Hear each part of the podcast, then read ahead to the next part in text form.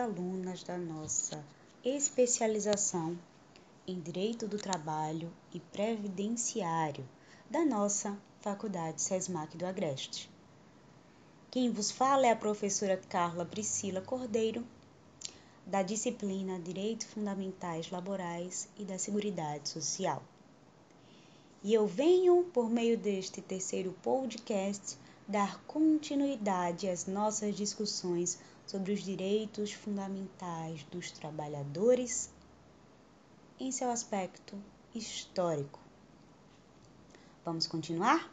Pois bem, como eu bem falava nos podcasts anteriores, foi a Constituição Mexicana de 1917 a pioneira na previsão dos direitos dos trabalhadores.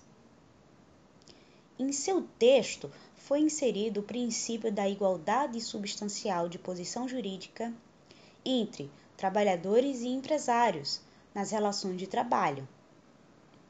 Essa Constituição previu o fim das práticas de exploração mercantil do trabalho e, consequentemente, da própria pessoa. Por isso que essa Constituição deve ser considerada um verdadeiro marco teórico quando se analisam os direitos conquistados pelos trabalhadores ao longo do século XX, pois foi ela que deu o primeiro passo dentro dos países ocidentais para a ampla constitucionalização dos direitos trabalhistas e previdenciários. Daí que podemos destacar, inclusive, alguns dos direitos que foram incluídos no corpo, no texto dessa Constituição e que merecem destaque.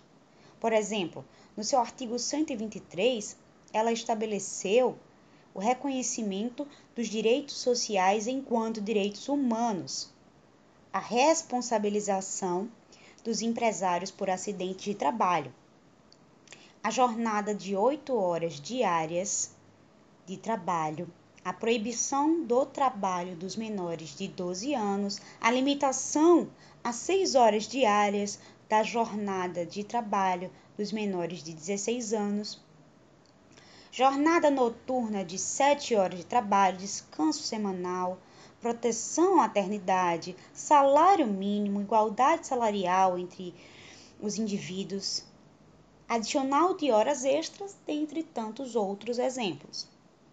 Recomendo, inclusive, que deem uma lida no texto dessa Constituição, que já traz um corpo de direitos que passam a ser incorporados na, nas constituições ocidentais depois da sua edição. Pois bem, não poderia deixar de mencionar a Constituição é, russa de 1918, a chamada Declaração dos Direitos do Povo e Trabalhador Explorado, uma vez que, em seu texto, ao menos no âmbito teórico, ela previa a supressão de todo tipo de exploração do homem pelo homem. E, como vocês bem sabem, ela aboliu a divisão da sociedade em classes sociais, acabando assim com toda a exploração do sistema capitalista, pelo menos em tese, porque a gente sabe que a União Soviética tentou estabelecer o sistema socialista e fracassou. Mas esse documento é super interessante sob o prisma normativo.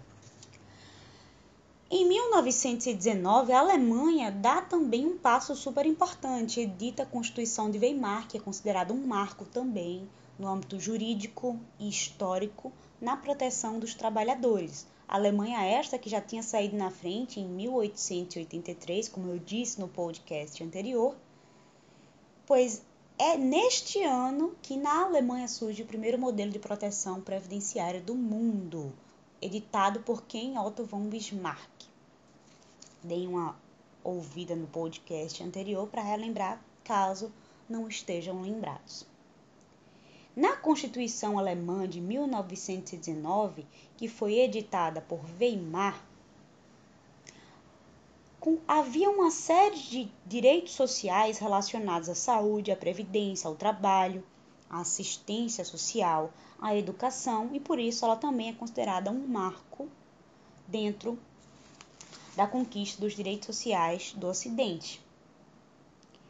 Pois bem, dentre esses direitos, poderemos mencionar a proteção à maternidade, nos artigos 119 e 161, o direito à educação, no artigo 120, o direito à pensão para a família em caso do falecimento do indivíduo, do servidor público, no artigo 129, o direito ao trabalho, no artigo 157, 162 e assim sucessivamente. Eu também recomendo para fins de compreensão desses direitos fundamentais dos trabalhadores que deem uma boa lida na Constituição de Weimar de 1919, pois ela também traz uma série de direitos que estão previstos nas constituições ocidentais hoje. Por isso que essa Constituição deve ser considerada um marco normativo para os direitos fundamentais. Pois bem, após a Primeira Guerra Mundial, vai se instaurar em todo o mundo um clima político-social que vai permitir superar o Estado liberal, ao menos em parte, dando início ao estado de bem-estar social. Vai se desenvolver em algumas partes do mundo, nas zonas industrializadas, iniciando-se nos Estados Unidos o welfare state, que é o estado de bem-estar social, ligado à proteção dos indivíduos diante de um contexto de desvantagens sociais. Daí que nesse novo modelo de Estado, o Estado ele vai buscar a justiça social, se fazendo cada vez mais presente e por isso ele vai assumir a característica de intervencionista, pois vai participar de maneira muito presente da vida social e econômica das pessoas. O Estado passa a ter uma postura de ir muito além de prevenir conflitos e interesses interindividuais, ou seja, entre os indivíduos, e passa a regulamentar a forma de relação entre eles. Passa a oferecer escola aos jovens, pensão aos velhos que não podem trabalhar, saúde aos que não podem mais exercer atividades laborativas diante de acidente de trabalho, tratamento dos doentes, ou seja, um Estado que passa a se preocupar de fato cada vez mais com o bem-estar dos trabalhadores. Daí que essa nova forma de atuação estatal se torna uma forma de permanente cuidado com os indivíduos ao longo de um período determinado da história. A gente vai ver que esse estado vai se estender mais ou menos do começo do século XX até o final da década de 80. Pois, como vocês bem sabem, da década de 80 em diante, o neoliberalismo vai assumir novamente um papel preponderante na composição do Estado. Pois bem, retornando aqui à ideia do estado de bem-estar social, esse Estado social só passou a existir de fato a partir do reconhecimento de que o Estado liberal já não era suficiente para regular a grande quantidade de relações sociais e dos interesses dos indivíduos, ou seja, proteger esses indivíduos, proteger os trabalhadores. Assim, em 1935, os Estados Unidos vão editar o Social Security Act, o ato social securitário, que vai atender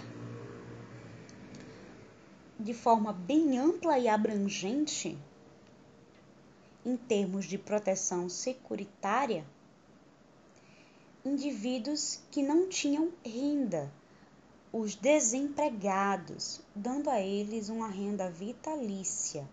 Quem é que recebia essa renda? Idosos pobres. Assim, nasce um modelo de seguridade social que cobria a aposentadoria por idade, e concedia benefícios aos indivíduos que não podiam trabalhar. Vou dar uma pausa agora e a gente continua no próximo podcast.